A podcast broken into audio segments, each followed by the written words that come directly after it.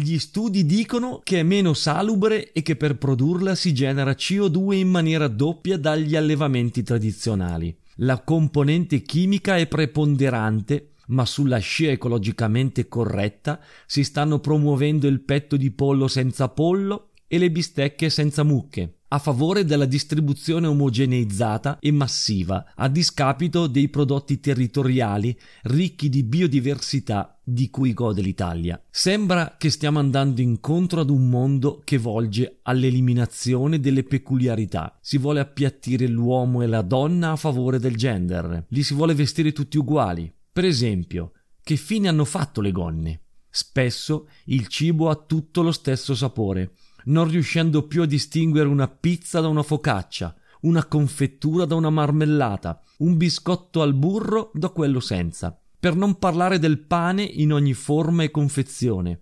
spesso anonimo e trascurabile, di cui si sono persi i profumi che solo il grano macinato a pietra e lievito madre, quello da nutrire tutti i giorni, può dare e poi tutti i salati ricchi di zucchero e sale. Un grande aiuto all'appiattimento lo sta dando anche l'Unione Europea. Infatti si vuole introdurre una particolare etichetta che valuta il contenuto di zuccheri, grassi e sale nei vari alimenti per ogni etto di prodotto.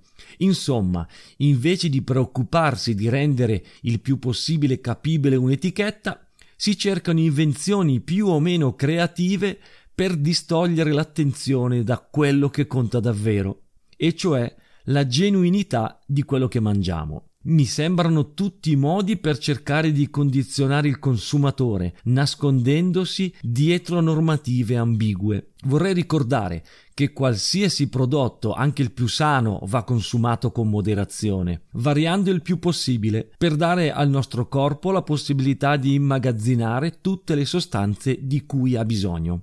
Molti investitori stanno mettendo un sacco di soldi in aziende che sviluppano sistemi per produrre carne sintetica piena di chimica, nascondendosi dietro la parola magica e ridondante ecosostenibilità, che vuol dire tutto e niente. Molti non sanno che l'ambiente, soprattutto l'andamento, non è direttamente proporzionale alle attività umane. Una cosa però è chiara, la resa che potranno avere dal punto di vista economico. Tanto è vero che i prezzi di questa cosiddetta carne ha un costo notevole se paragonata a quella tradizionale. Segnalo che investitori importanti si sono buttati a capofitto in questo mercato, non da ultimo Bill Gates e Richard Branson.